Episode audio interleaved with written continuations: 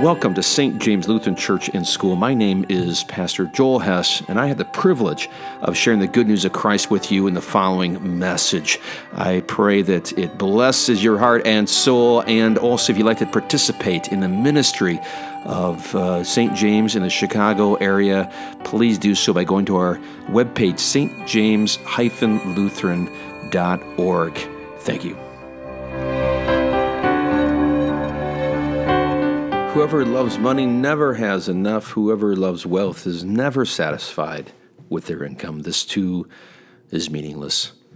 Grace and peace to you from God our Father and our Lord and our Savior, Jesus Christ. In Him, it is enough. We have enough in Christ.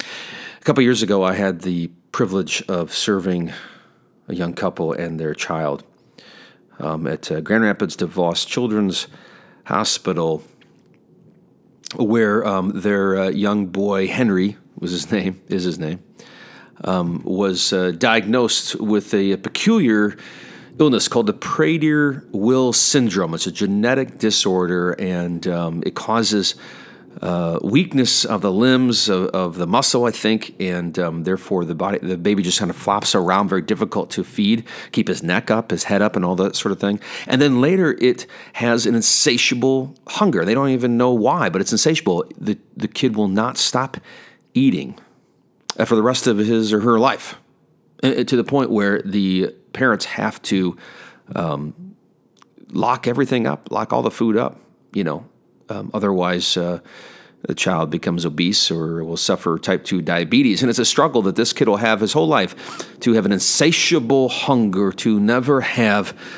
enough or feel that he has enough food. How difficult to live with something like that. And yet, I suppose many of us can relate to that. We might not have that genetic disorder. We might be totally healthy, as they may say, but uh, we still have a desire, an insatiable hunger. I mean, maybe it is food for some of you. You, don't know when to quit. But I think it can be applied to, well, as the writer of Ecclesiastes says, money. And I think that's it's wrong just to say the word money like printed cash, but uh, stuff, things. And let's go beyond that. Everything.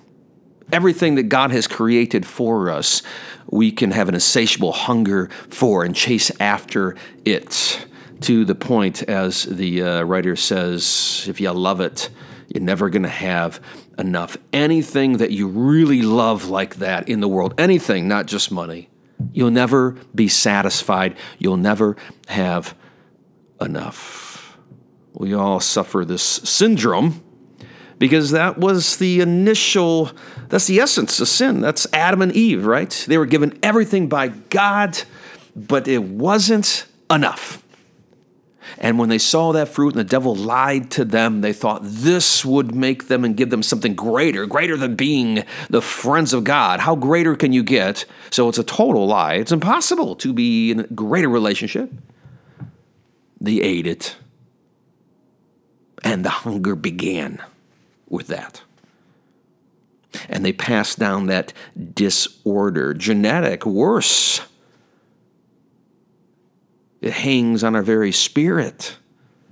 This desire we are born with, and you can see it in little babies, even the one that we just uh, baptized today, a desire that will not be fulfilled, a desire for things, for stuff, whatever that is, and it's very dissatisfying.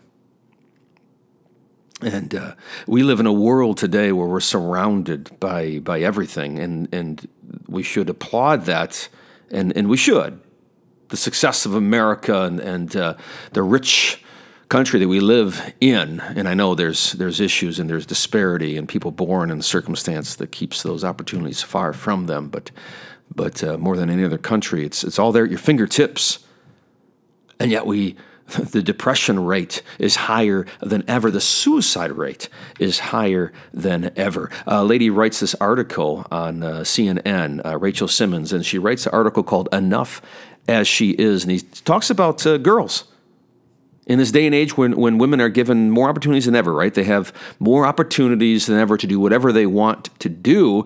She pointed out that the uh, between 2007 and 2015, the suicide rate for girls between ages of 15 and 19 doubled.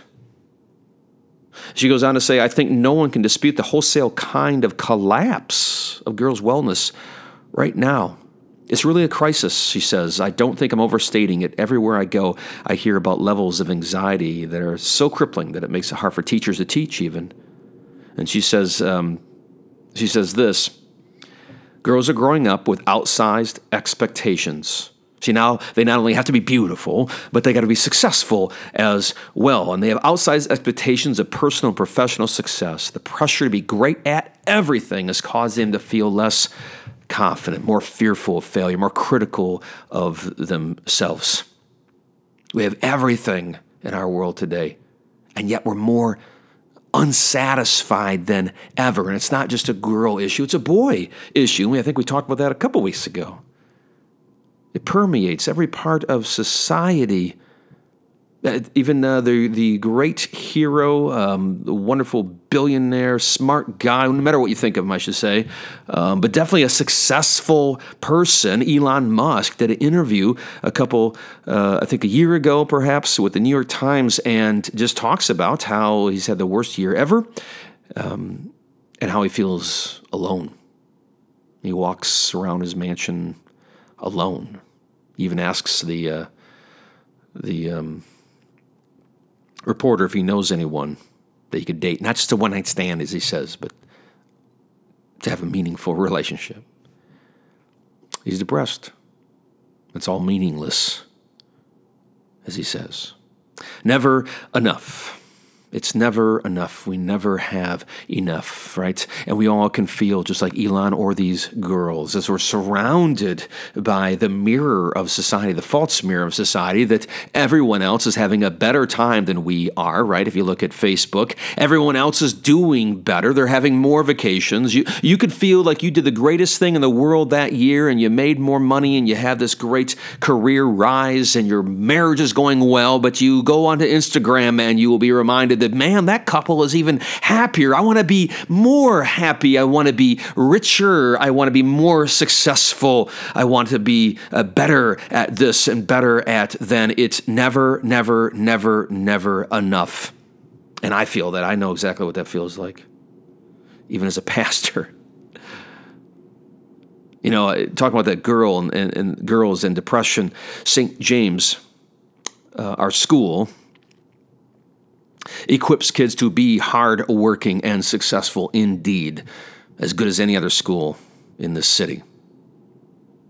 But we have something that other schools do not. While other schools will teach the kids to work harder and harder and be better and better, our, our school teaches them that and gives them something that's not given out there in society. St. James Lutheran Church and School, we give people enough. Kids learn they have enough, really, in Jesus Christ.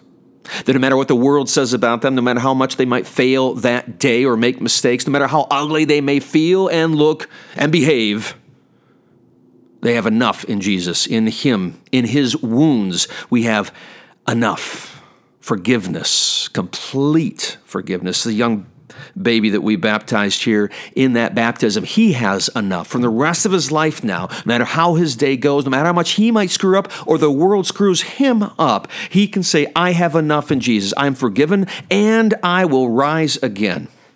And that is a gift worth giving to kids at school. And that's an antidote to depression giving kids enough. Because we have a secret, don't we? When it comes to dealing with things of this world, we know something other people do not know. We know, first of all, that the writer of Ecclesiastes is quite right. Everything that we gain from our health to our wealth will leave us. You can't put your hopes in it. You can't put your peace in it, your rest in it. It is never enough. If you think that that is what's going to make you happy, you will be completely unsatisfied because one day it'll all be taken from you. And that's an important lesson to learn. It's an important lesson to teach your kids these things that you love.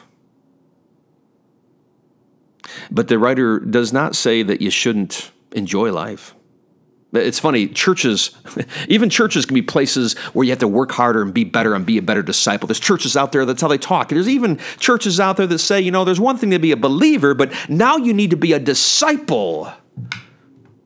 Wrong. In Christ, it's enough. Believing in Jesus Christ is enough, and there's no more. In that, we have everything forgiveness and eternal life because we know another secret. We know the one who made everything personally. We know Jesus Christ, the Son of God, who indeed had everything, as Paul says to the church in Philippi, but gave it all up on the cross. Everything. For you and for me, for empty souls and, and people suffering with an insatiable hunger even it's that insatiable hunger that put Jesus to the cross in the first place. And Jesus' death as he poured himself out completely. He's given us everything. He has died for our sins as he declared, It is finished. And he rose again three days later. In him we have forgiveness. Jesus says, Come to me, all you are weary and tired and broken down and depressed and tired of always being dissatisfied, come to me and I will give you rest. Right? I am the bread of life. You eat from me, you'll never grow hungry, he says. I'm the water, living water. From me, you'll never thirst. And not only do we have forgiveness, but we have eternal life. So that we know that when things are taken from us, when we lose these things that we chase after and work hard to get, and these things that we think we love, when we lose them all, and we will, because Christ has risen, we will rise too. And it will be okay. That we can lose everything, everything. We can even die. And we will rise again. Because in Jesus, we have enough. In his promises, we have enough. And simply tr- believing that he died and rose for you is actually enough. As a disciple, it's enough to believe. I know it sounds crazy. I'd love to make you work harder as a pastor and give more. but I can't say that. I can't say that.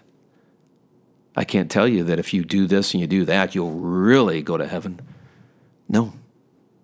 Jesus is totally and completely for free, given you heaven.